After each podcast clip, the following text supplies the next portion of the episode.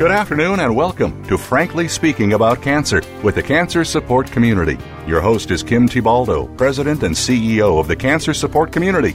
This hour is designed to inspire, inform, and to help you live better with cancer. Now, here's your host, Kim Thiboldeaux. Welcome to Frankly Speaking About Cancer, an internet radio show that focuses on informing and inspiring people to live well with cancer. My name is Linda House. I'm the president of the Cancer Support Community, and it's such a pleasure to be sitting in for your regular host, Kim Thiboldeaux, today. The Cancer Support Community is a global network. Um, we're a nonprofit. We have 170 locations, including Cancer Support Community and Gilda's Club centers throughout the United States and internationally. These locations, along with a toll free helpline, digital services, and educational materials provide around $50 million in free support services to patients and their families each year. We're very proud to be able to, to offer that to people who are impacted by cancer. If you ask a cancer survivor what their most vivid memory is around their cancer journey, they'll likely tell you two points in time. One is the day that they received their diagnosis, and the second is the day that they ended the active phase of their treatment. And while the end of treatment represents an important milestone and one that is really deserving of celebration, we do know that for many patients, cancer treatment doesn't truly end when the treatment is done because cancer survivors now have their own special needs and concerns that need to be incorporated into their ongoing care. In 2006, the Institute of Medicine released a report that was called From Cancer Patient to Survivor lost in transition. We've sort of shortened that to just be called lost in transition, but that's the formal the, the, formal name. And the idea was is to to really highlight and showcase that lost period of time from patients receiving a diagnosis and what we would call acute treatment to now going back into their new normal or their regular life. And I'm sort of doing air quotes around new normal and, and regular life because as we know, um, things are different moving forward. So today we have Dr. David Andorsky and Dr. Jill Mitchell, and we're going to really talk with them about this concept of survivorship and get even deeper into some of the work that they're they're doing for for patients. So let me start with Dr. Jill Mitchell, who is an oncology social worker with Rocky Mountain Cancer Centers in Boulder, Colorado. She's also the psychosocial research program coordinator for the Rocky Mountain Cancer Centers network. Prior to becoming a social worker, Jill completed a doctorate in medical anthropology and psychocultural studies at UCLA where her research focused on the experiences of women living with advanced cancer. Presently, in addition to offering individual counseling and support groups for cancer patients, survivors, and their loved ones, in the outpatient center setting, Dr. Mitchell also does research developing new programs to assist patients and survivors to cope with the anxiety and distress and to live more fully with and beyond their cancer. Welcome to the show, Jill. Thank you. Dr. David Andorsky is a hematology oncology specialist also at Rocky Mountain Cancer Centers in Boulder, Colorado, with a particular expertise in treating patients with breast cancer and blood cancers. And by blood cancers, we mean leukemias, lymphomas, myeloma. Dr. Andorsky strives to provide care based on state of the art medical science while remaining focused on all aspects of the patient's experience physical, emotional, psychological, and spiritual. Thank you for being with us. Thanks for having me. It's a pleasure. And one of the things that I just I really want to highlight before we even get started into, into the questions is the service that Rocky Mountain Cancer Center provides to patients. It really is holistic in nature. So not only are you looking at the cancer, but you're looking at the patient who has the cancer and the family unit um, to make sure that, that, that what you're doing for people is, is really holistic in, in nature. Um, and I and I think that you do that better than most. So I just I want to sort of shout that out before we even get into into the questions. And David, I'm going to start with you. I'm assuming it's okay if I call you by your first name. Sure, um, absolutely. For the for the purposes of the conversation today, let's sort of level set our listeners and uh, give a definition of a cancer survivor. Sure, it's a, it's a great question. I mean, some people have proposed that you know people are cancer survivors from the day of their diagnosis, and there's there's a lot of you know, different discussions about the best way to define it. I think when you know when Jill and I talk about this, and when we think in our own cancer center about cancer survivorship, we're really talking about the period for, for patients that have a, a curable malignancy for that phase that starts once they're done with most of their treatment or the sort of the more intensive parts of their treatment. So to use the example of breast cancer, you know, women may get a diagnosis based on a mammogram or she may feel a lump. She'll have surgery almost always. There might be radiation, there might be chemotherapy in there, depending on the circumstances. And that's a very intensive phase where the patients are in the office very frequently, you know, maybe every day, maybe once or twice a month. Um, and then that phase of the treatment ends and they go to having much less frequent contact with us, maybe follow-ups every three months or every six months. Um, they may be still on some treatment. Um, again, in the case of breast cancer, it would be um, often an anti-estrogen medication, but for other cancers, there might be other sort of longer-term therapies. But that moment where the patients are done with most of their treatment and we say, we think we've got the cancer and we'll see you less frequently, that, that's the point where I think we really start to think about survivorship and that the, you know, our relationship with the patient is changing somewhat, their relationship to us and to their cancer and their life is changing. And that's where we really, really need to pay attention to what their, what their needs are at that, at that moment of transition. Mm-hmm. And so when you think about that, that moment of transition, you know, when is it the best or the most appropriate time to begin to talk about care in that survivorship setting? And, you know, we could use the word survivorship care planning, we could use, you know, transition care planning, but when is really the best time to start to have those conversations? I mean, I, I think I have a with, with my own patients have it at the at sort of various time points. Um, you know, often some patients are really focused on the here and now, and they just want to know, you know, what do I have to do to get through the next week or the next month. Some people, even during our initial visit, will say, well, once I've talked about these are the components I think you're going to need for treatment, they'll say, well, what happens after that? So some patients kind of are already thinking, like, what's going to come in six months or a year. Um, and so it's appropriate to bring up with that that up with them then. Um, I often will, you know, in, in outlining sort of the, the arc or the trajectory of their treatment, we'll, we'll say, well, and then we'll be done with all that, and then, and then I'll see you less frequently. We'll have sort of ongoing follow-up for a number of years. Um, often when they're getting, you know, within a month or so of finishing um, all of their therapy, again, that, that intensive phase of therapy, that's, that's typically the time when we'll first bring it up. You know, in our clinic, we have a, you know, survivorship counseling process where we'll arrange for the patient to have a meeting with one of our nurse practitioners or physician assistants, and they'll have a dedicated meeting really focusing on survivorship and on that transition. So it's you know we, we begin scheduling that you know a month or so before they're done with their with their treatment, um, and then it's often an ongoing conversation with people. Um, you know, with, with most things in medicine, it's often useful to have the same conversation more than once doesn't always sink in, or people need clarification, they forget something you told them. Um, but those those are sort of the times when it comes up the most, I think.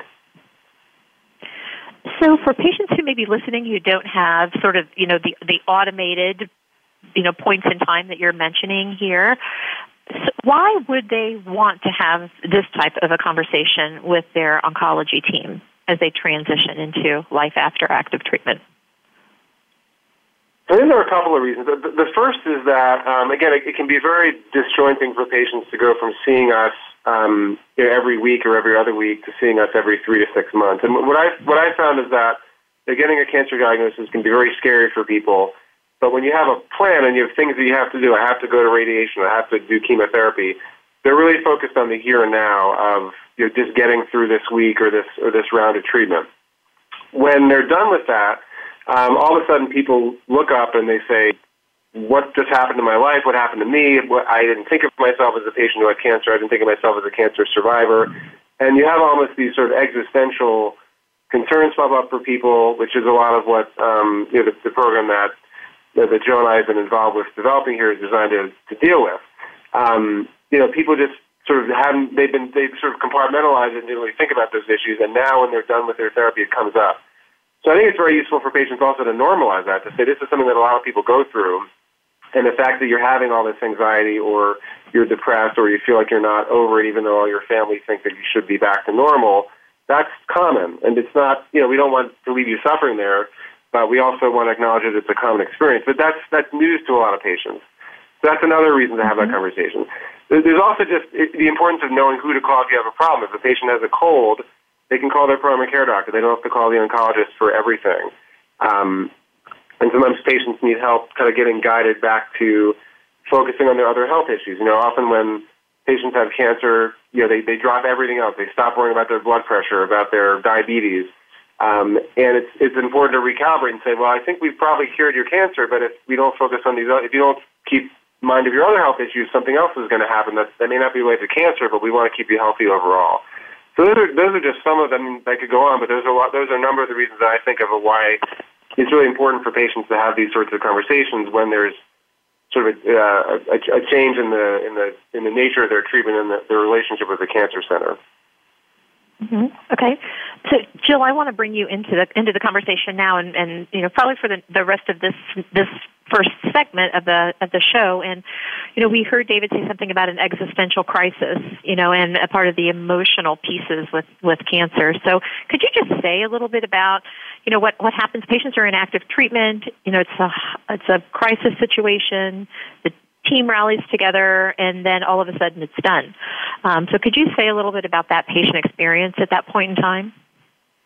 Right, absolutely. It can be such a surprise for patients. Um, and we don't see this with everyone. So we do see a lot of people who finish treatment and they may be cured and they they are just glad to be done with treatment and and able to move pretty easily back into their life outside of cancer.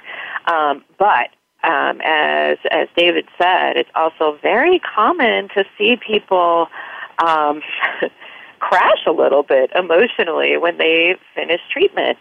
Um, and so that fear of recurrence, that feeling of, well, even though treatment is done, I guess this shadow of cancer and the threat of what that might mean continues on in my life, and how do I learn to live with that and the uncertainty of what comes next?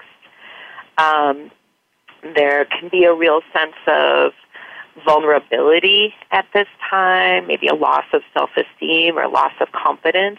Often patients or, or post treatment survivors are still struggling with side effects of treatment, especially fatigue. And so they may be expected to go back to work, but may not be, or to their, their work outside of, of the office and still feel you know, very tired and not fully able.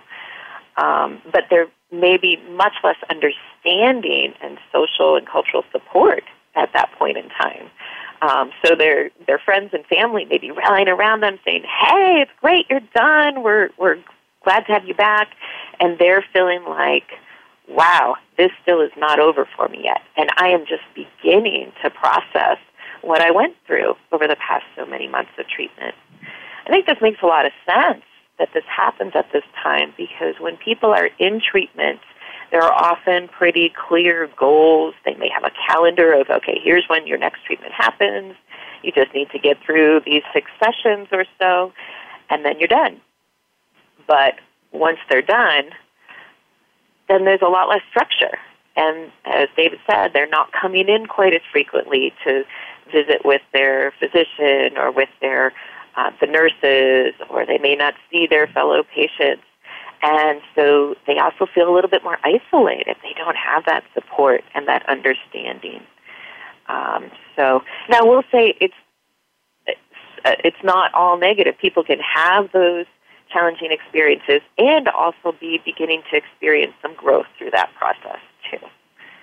So, but it can be a very confusing time, and I think there's such value in sharing those experiences with fellow survivors and um, and also receiving validation that this is part of the process. Mm-hmm. Great, thank you. And we're going to come we're going to come back to this social and emotional piece um, just after this break. But we have to just take a quick commercial break, and then we'll continue our conversation with both Jill and David. Today's episode is brought to you in part by Amgen, Bristol Myers Squibb, and Incyte.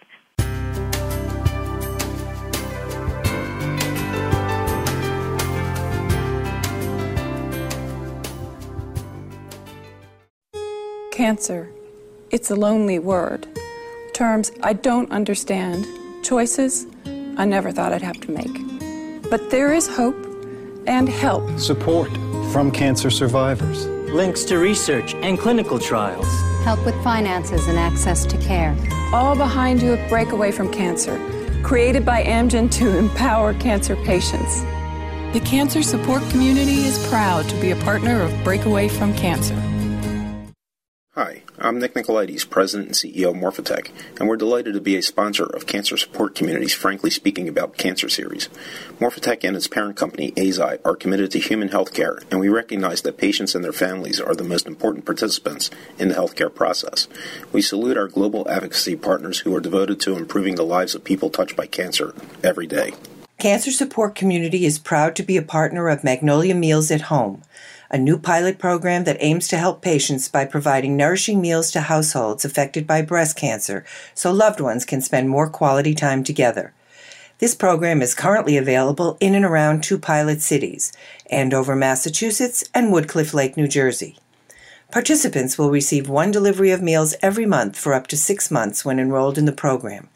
Each delivery includes up to seven meals designed to help meet the nutritional needs of people living with breast cancer and 10 meals for family members. This novel program is brought to you by the Eisai Women's Oncology Program, Magnolia, Cancer Care, the Cancer Support Community, and Meals on Wheels Association of America. To find out if you or loved ones are eligible, visit online at www.magnoliamealsathome.com or call 617 733 5848. Effective cancer treatment requires more than just medication or surgery. For the country's 12 million cancer survivors and their loved ones, the social and emotional challenges of adapting to life with cancer are ongoing. How to handle coworkers' questions, how to get comfortable with new physical realities, how to reassure worried family members, or explain to friends your priorities have changed. The cancer support community is ready to help by providing free counseling, education, and hope for survivors and their caregivers. Whether online or at over 100 locations around the world, the cancer support community is ready to offer the support you need to live a better life with cancer. For more information on support groups, publications, nutrition, exercise programs, and more, call 1 888 793 9355 or visit us online at www.cancersupportcommunity.org. That's cancersupportcommunity.org. The Cancer Support Community, a global network of education and hope.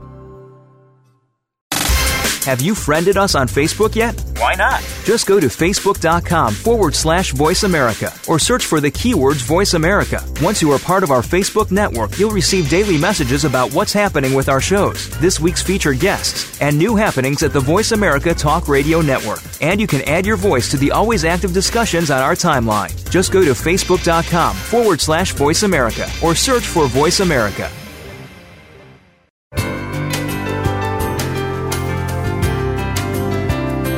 You're listening to Frankly Speaking About Cancer with the Cancer Support Community, an inspirational program offering the resources you need to live a better life with cancer. Now, here's your host, Kim Thiboldeaux, President and CEO of the Cancer Support Community.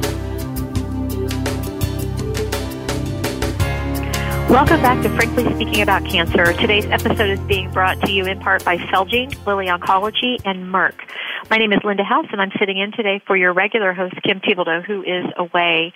And with us today, helping us to understand the longer term needs of cancer survivors and how we plan for transitioning from active treatment into survivorship are Dr. Jill Mitchell, an oncology social worker and researcher, and Dr. David Andorsky, a hematology oncology specialists.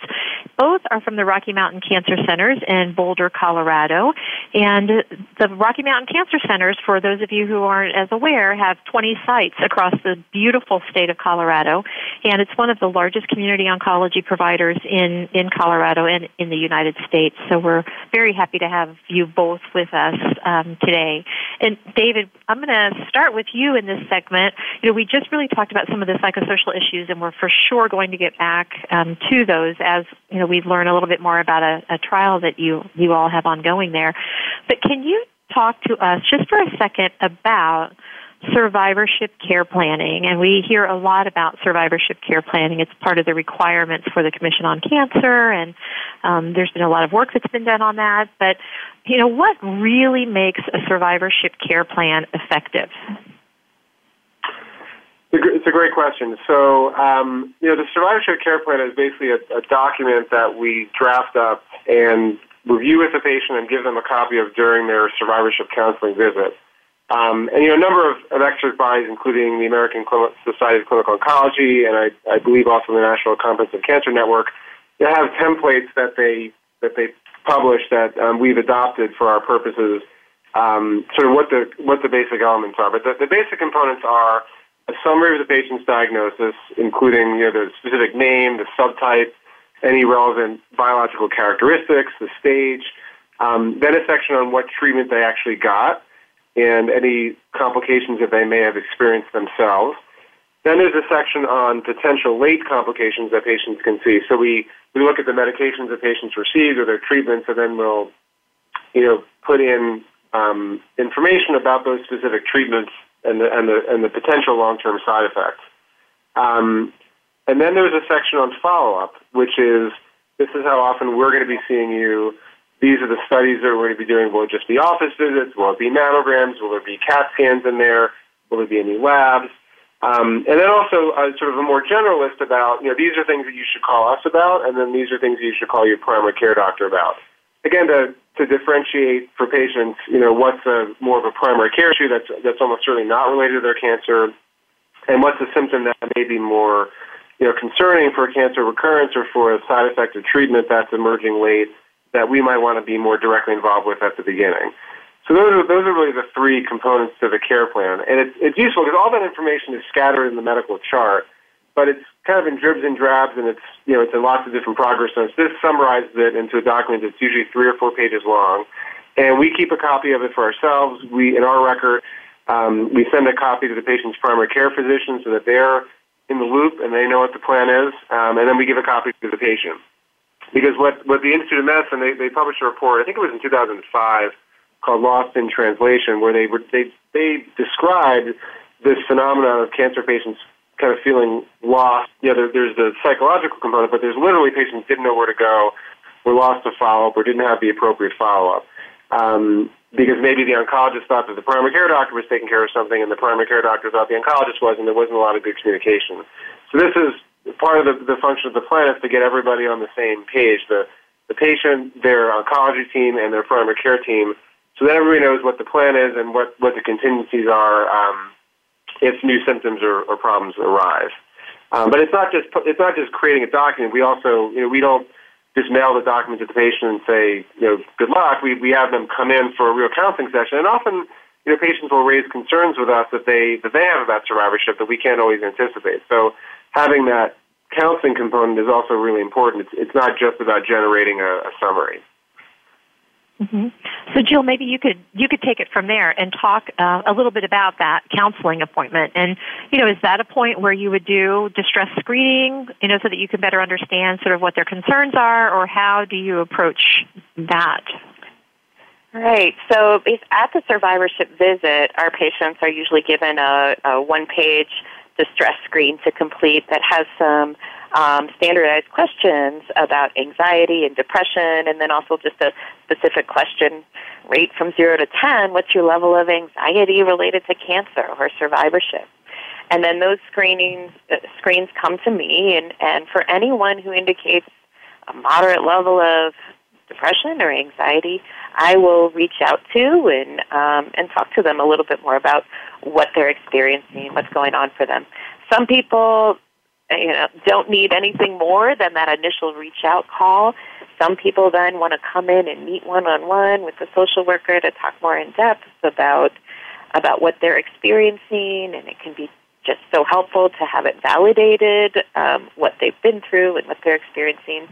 And then many people also uh, appreciate learning about support groups or um, this uh, group intervention that we've we've developed specifically for post treatment survivors. So that's the follow up. And so, what are what are the most common concerns that you hear from patients in those early follow up visits or those early survivorship meetings? Right. So certainly, um, fear of recurrence is a big one, even for patients who had early stage cancer and are essentially cured. Um, that fear of recurrence and that uncertainty uh, can weigh so heavily. Uh, and then related to that is the concern about, you know, am I doing enough? I feel like I'm supposed to be changing my diet. I'm supposed to be exercising more, sleeping more, uh, taking better care of myself, doing this and that, and not letting myself stress out. And um, and so there can be a lot of uh, uh, pressure that people feel to to do survivorship right. Um, it can also feel like a very lone, lonely time. People may be questioning what was important to me before dealing cancer, before having cancer doesn't feel as important now. And so, what do I want to focus my time and my energy on moving forward? So there can be just a lot of reevaluation of life priorities and, and even relationships at that time. Mm-hmm. And then um, I'm just trying to, to, paint the picture for our listeners um, because the, the service is amazing. So when when you think about you know your active phase of treatment, there is a pretty thorough physical review as well as uh, a social or emotional you know review when they're either in the office or in the clinic or in the chemo suite. So in addition to the distress screening piece what type of you know physical review happens as a part of the survivorship visits?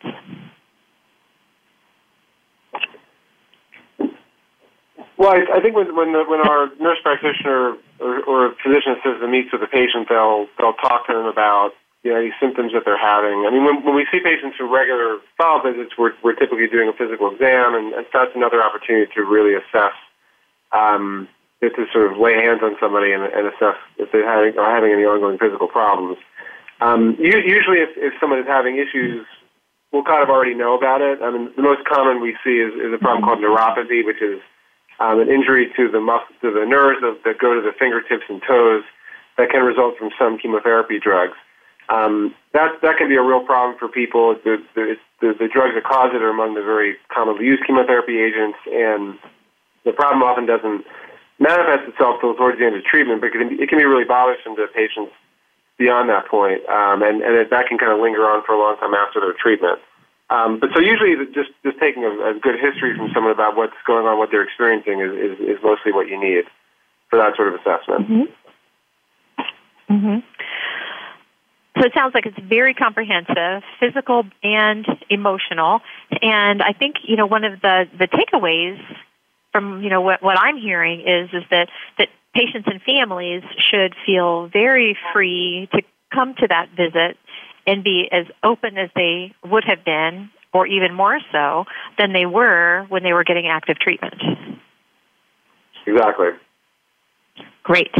So we are going to take a quick commercial break, and when we come back, I really want to talk about the study, Jill, that you had briefly referenced. I really want to dig deep into it because it really is pretty fascinating, um, and uh, I think a lot of really good information uh, for our listeners. So this is frankly speaking about cancer, and we'll be right back after this commercial.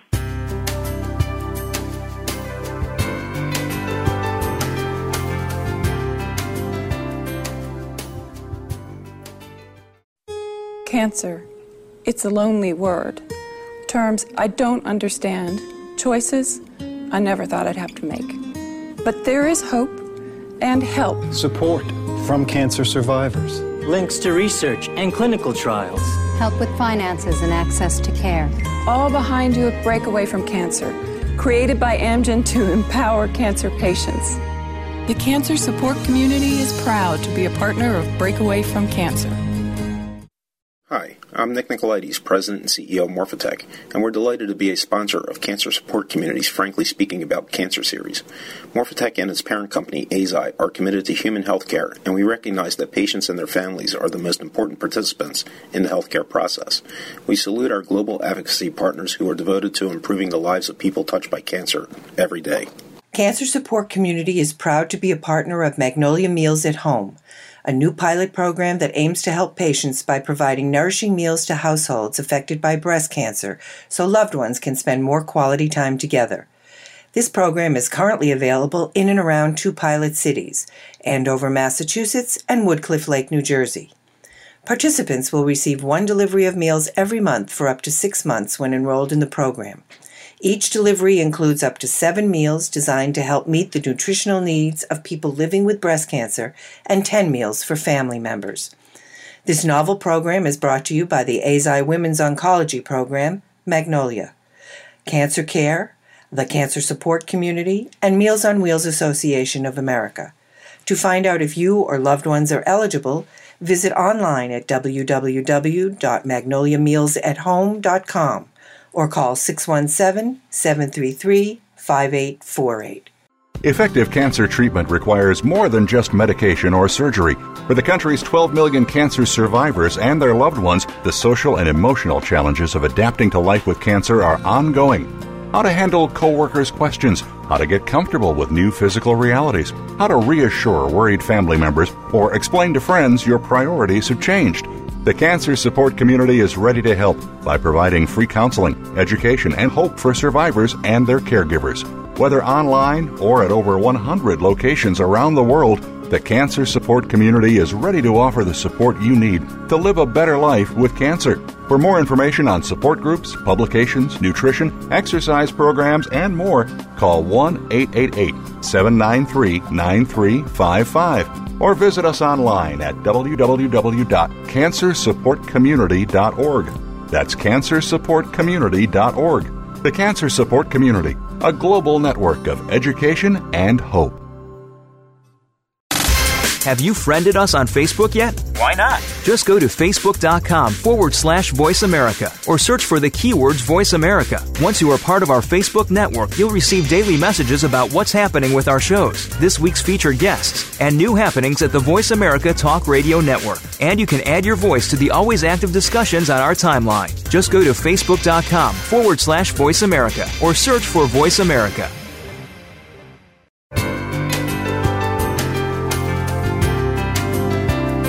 You're listening to Frankly Speaking About Cancer with the Cancer Support Community, an inspirational program offering the resources you need to live a better life with cancer.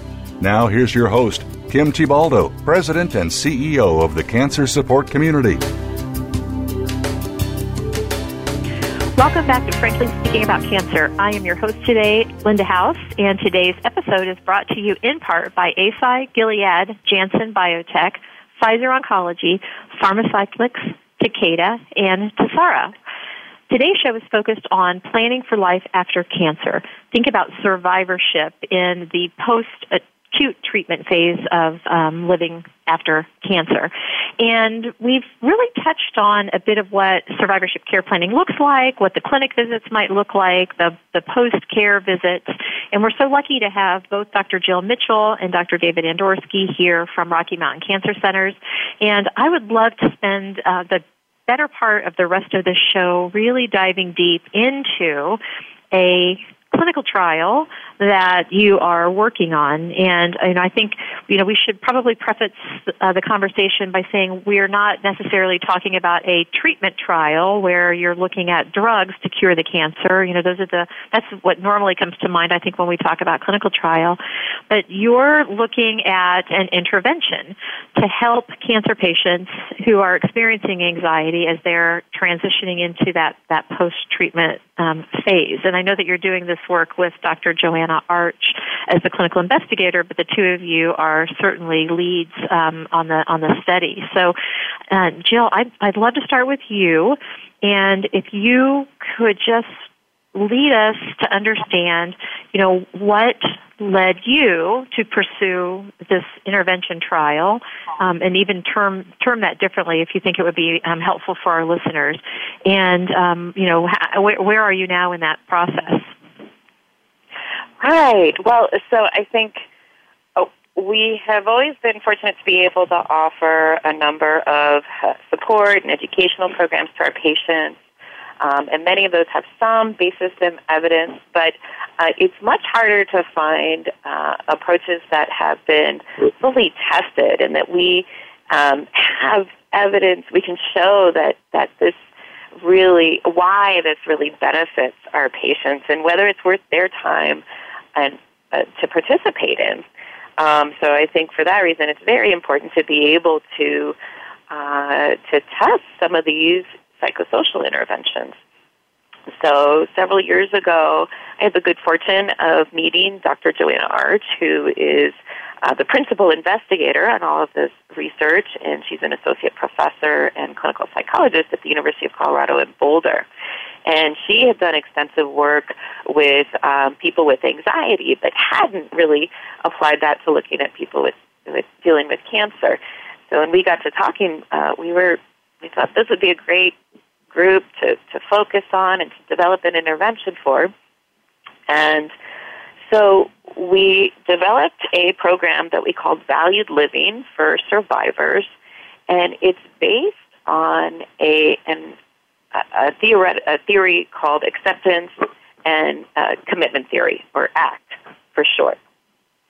And um, it's a seven week program that people participate in in a group, and we meet for two hours each week in the group.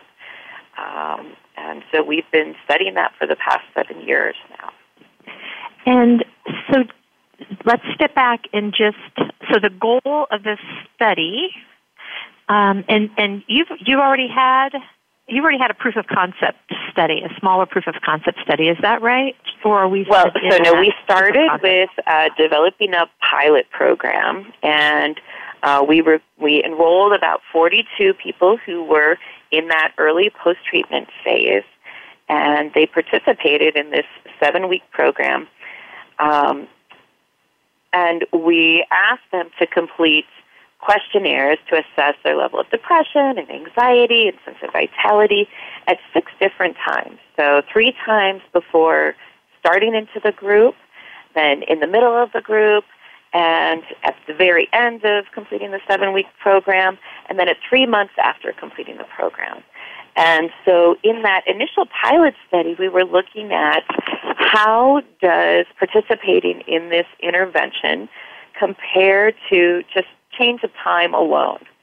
Um, and so from that, we were able to see that this might have an impact on decreasing their depression, their anxiety, um, decreasing intrusive, intrusive thoughts about cancer and fear of recurrence, and also increasing their sense of vitality, improving pain.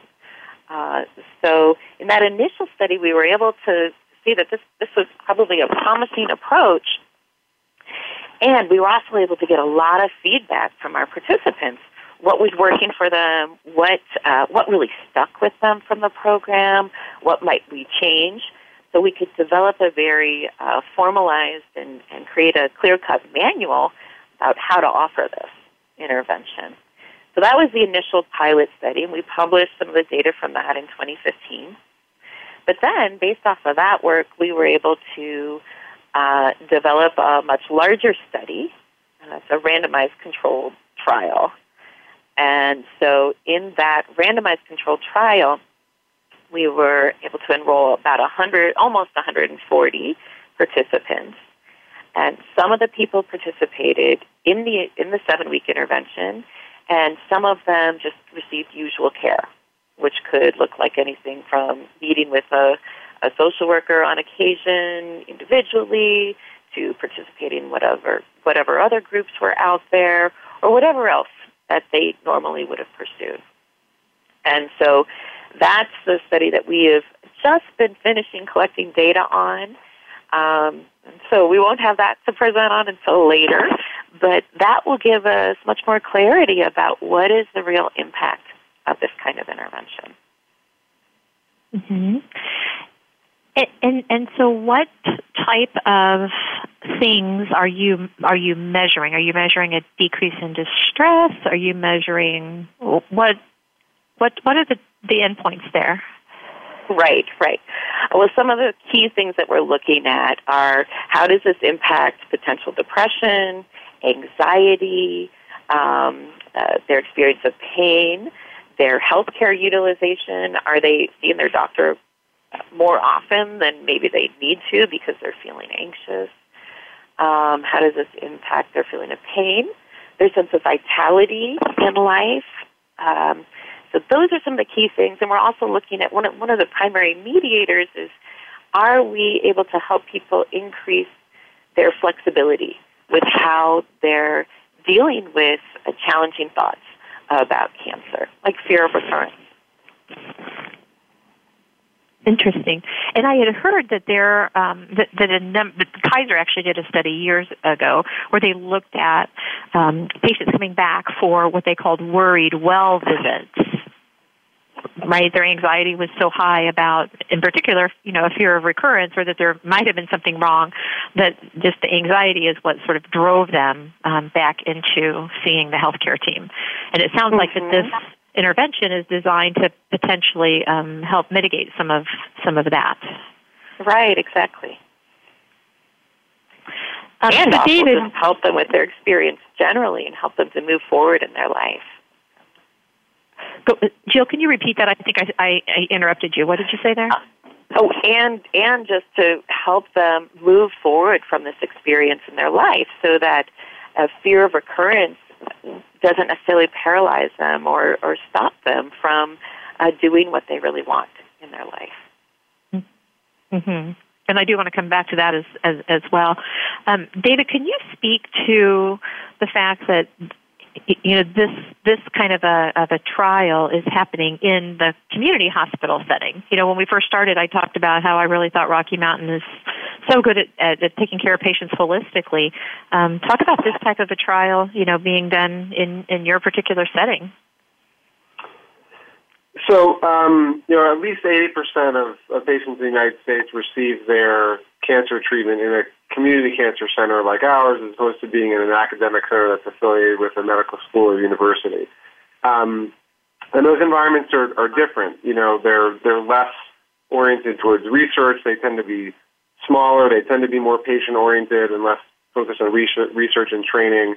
Um, but it's a different environment. And, and so a lot of the publications on survivorship and on these sorts of psychosocial interventions, when they come out of academic centers, sometimes those centers have big grants or you know lots of money and resources to put into the problem that just wouldn't be feasible to scale up and, and give to everybody. So it's it's very it's good to show that those things work and it generates important data. But in terms of another uh, uh, cancer centers around the country, particularly community oncology centers, um, adopting them, you know, they, they may not be that adoptable because they're so specific to certain sets of patients, or they are very are very um, you know intensive in terms of you know, social worker time or things like that. So part of our, our explicit aim in, in doing the research where we're doing it is to say, you know, can we develop an intervention that works that's also you know deliverable within a community oncology setting where most patients are getting their care.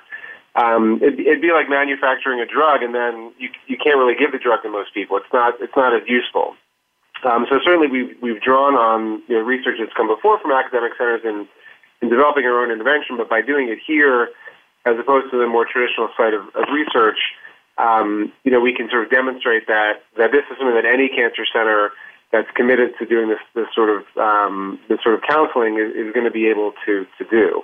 Um, in addition, just for our own patients, I mean, we we also have a, a, a very robust um, you know, drug research program where we have lots of clinical trials of the more traditional variety available to our patients. And we, we really believe that we want to bring the best of cancer care to our patients where they happen to be and not have them have to travel to, you know, a distant, a distant academic center or somewhere that's way across town um, in order to get the care that they need. Because, because they're in so frequently, it's, it's not, you know, once a year thing. They, they could be in here every week or every two weeks.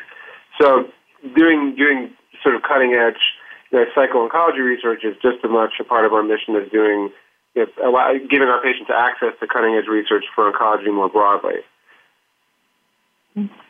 Well, and I know that you uh, that you mentioned Lost in Transition, the IOM report called Lost in Transition, and there's also an IOM report that was issued around 2008 um, called Cancer Care for the Whole Patient, and it really did talk about um, the need if if you're, if you're providing quality cancer care, a part of that requires that you're providing quality psychosocial care um, as well. So you're really firing on, on all cylinders there.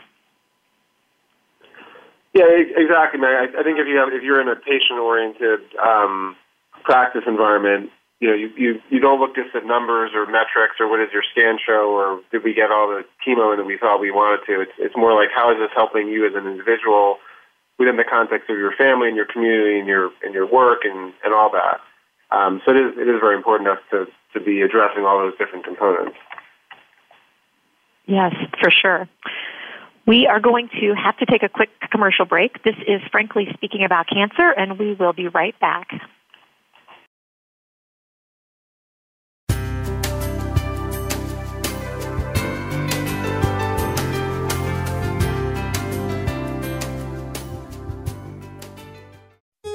Cancer.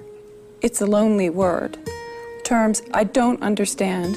Choices I never thought I'd have to make. But there is hope and help. Support from cancer survivors. Links to research and clinical trials. Help with finances and access to care. All behind you at Breakaway from Cancer, created by Amgen to empower cancer patients. The cancer support community is proud to be a partner of Breakaway from Cancer. I'm Nick Nicolaides, President and CEO of Morphotek, and we're delighted to be a sponsor of Cancer Support Communities Frankly Speaking About Cancer series. Morphotek and its parent company, Eisai, are committed to human health care, and we recognize that patients and their families are the most important participants in the healthcare process. We salute our global advocacy partners who are devoted to improving the lives of people touched by cancer every day. Cancer Support Community is proud to be a partner of Magnolia Meals at Home a new pilot program that aims to help patients by providing nourishing meals to households affected by breast cancer so loved ones can spend more quality time together. This program is currently available in and around two pilot cities Andover, Massachusetts, and Woodcliff Lake, New Jersey. Participants will receive one delivery of meals every month for up to six months when enrolled in the program. Each delivery includes up to seven meals designed to help meet the nutritional needs of people living with breast cancer and 10 meals for family members. This novel program is brought to you by the Eisai Women's Oncology Program, Magnolia, Cancer Care, the Cancer Support Community, and Meals on Wheels Association of America. To find out if you or loved ones are eligible, visit online at www.magnoliamealsathome.com or call 617 733 5848. Effective cancer treatment requires more than just medication or surgery. For the country's 12 million cancer survivors and their loved ones, the social and emotional challenges of adapting to life with cancer are ongoing. How to handle coworkers' questions, how to get comfortable with new physical realities, how to reassure worried family members, or explain to friends your priorities have changed. The cancer support community is ready to help by providing free counseling, education, and hope for survivors and their caregivers. Whether online or at over 100 locations around the world, the cancer support community is ready to offer the support you need to live a better life with cancer. For more information on support groups, publications, nutrition, exercise programs, and more, call 1 888 793 9355 or visit us online at www.cancersupportcommunity.org. That's cancersupportcommunity.org. The Cancer Support Community, a global network of education and hope. People living with breast cancer often find it difficult to ask for help, and many of the people in their lives want to help but don't know how. During National Breast Cancer Awareness Month, Cancer Support Community is proud to support Meal Train sponsored by Magnolia, which utilizes mealtrain.com, a free shared online calendar to streamline the process of giving and receiving meals for families coping with breast cancer. Help us reach our goal of 1,000 new breast cancer specific meal trains this October. To learn more, visit mealtrain.com slash MMT and enter the code MagnoliaB or visit us at cancersupportcommunity.org. Have you friended us on Facebook yet? Why not? Just go to facebook.com forward slash voice America or search for the keywords voice America. Once you are part of our Facebook network, you'll receive daily messages about what's happening with our shows, this week's featured guests, and new happenings at the Voice America Talk Radio Network. And you can add your voice to the always active discussions on our timeline. Just go to facebook.com forward slash voice America or search for Voice America.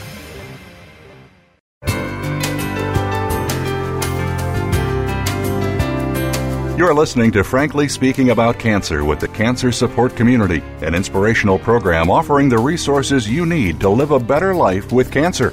Now, here's your host, Kim Thiboldeaux, President and CEO of the Cancer Support Community.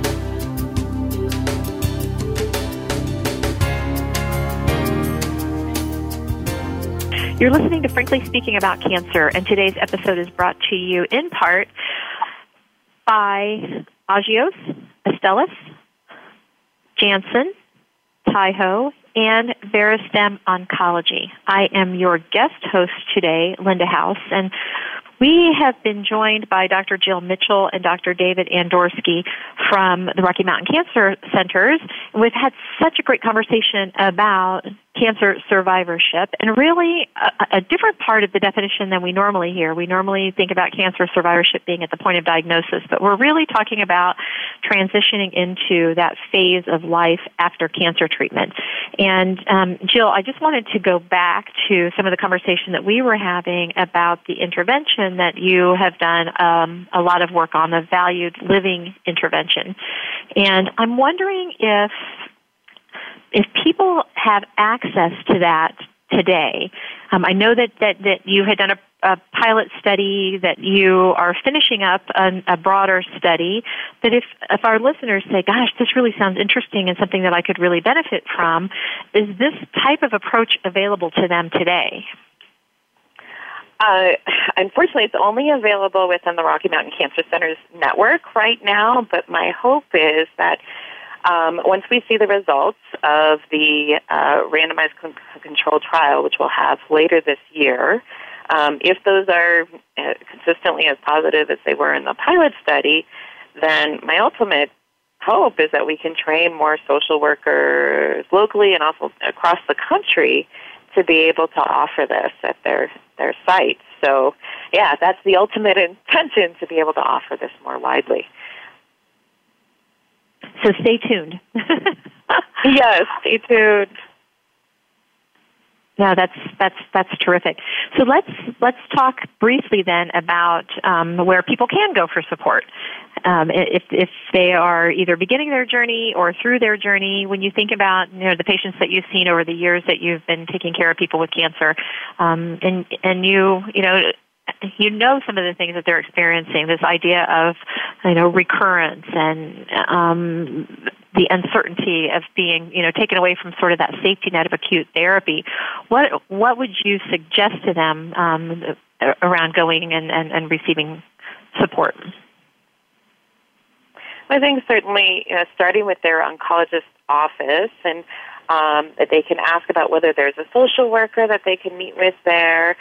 Um, unfortunately, not every clinical site has a social worker, um, but that's a great place to start. Uh, Cancer Support Community also offers a, a, a helpline, so there are social workers you can speak to over the phone if they're not available in your community. And they may also be able to help guide you as to any local programs, uh, um, cancer support programs, or educational pro- programs, especially where you can meet with fellow survivors. I think that is so important because one of the things that we saw in our program is even just in the initial uh, session where we got patients together or post treatment survivors together and asked them to talk about what were some of the fears and concerns that they were still struggling with. Just to be able to voice those out loud and um, realize that they were not the only ones having those thoughts, being told that they may be cured, but still just feeling this intense fear of recurrence. Being able, eh, being able to share that thought and receive validation for it is, I think, critical for a lot of our survivors. So that validation can come from a social worker at the site who's familiar with, with all of this, or from uh, fellow survivors through support groups, Sometimes there are exercise programs in communities specific uh, specific to people who are recovering from cancer. We have some hiking groups here locally. Um, but again, yeah, some of the national resources like Cancer Support Community and their helpline uh, can be very valuable. Jill, let me ask you a question that may be on the minds of either our listeners or families who might be listening in. Is there a is there a time frame for for people?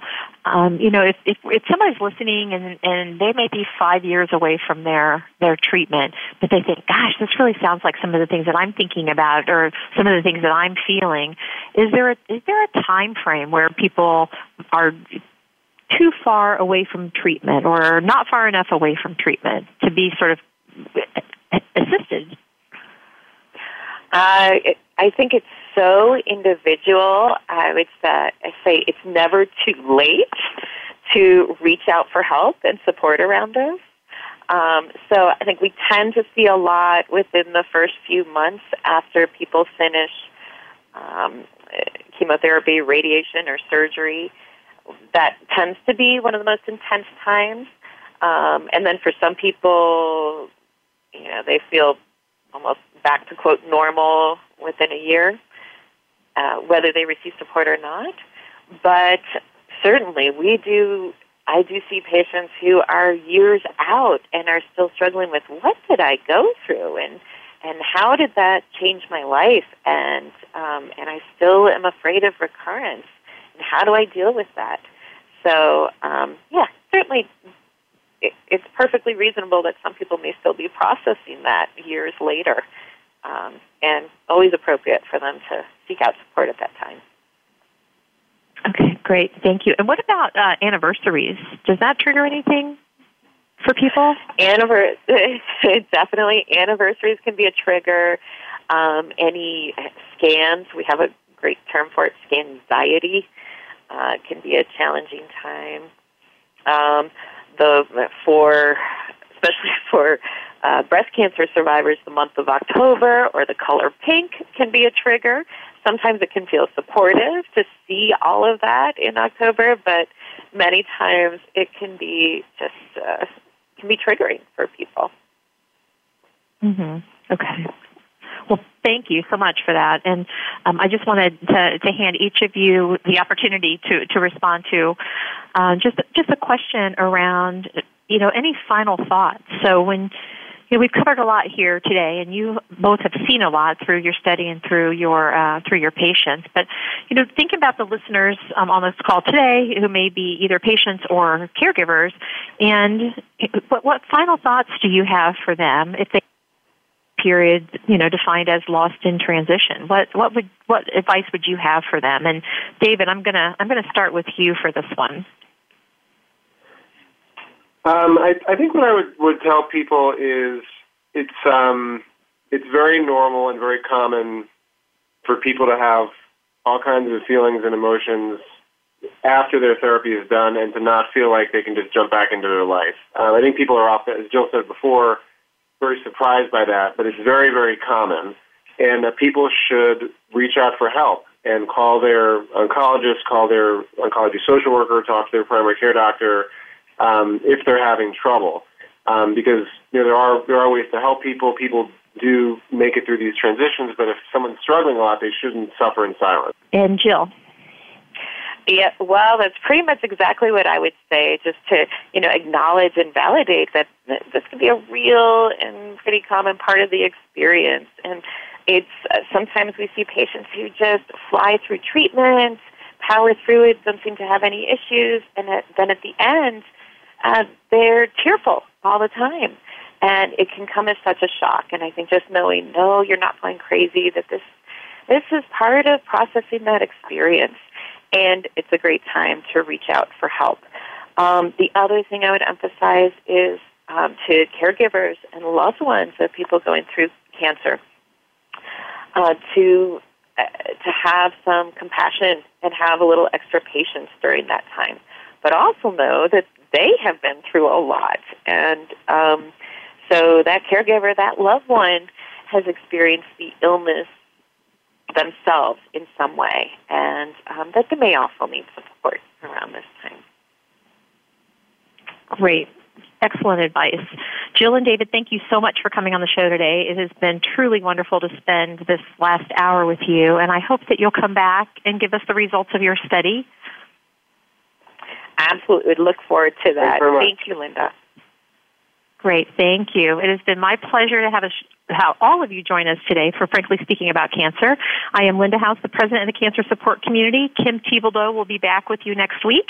And as mentioned earlier in the show, the Cancer Support Community provides a multitude of in-person, online, and telephonic support. For more information about our programs, please visit our website at www.cancersupportcommunity.org or give us a call at 888 793 9355. Until next time, be well, do well, live well.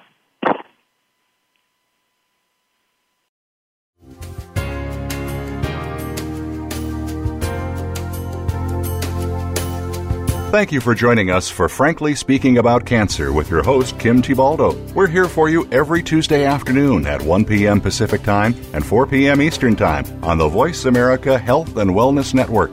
In the meantime, stay connected online at cancersupportcommunity.org. That's cancersupportcommunity.org.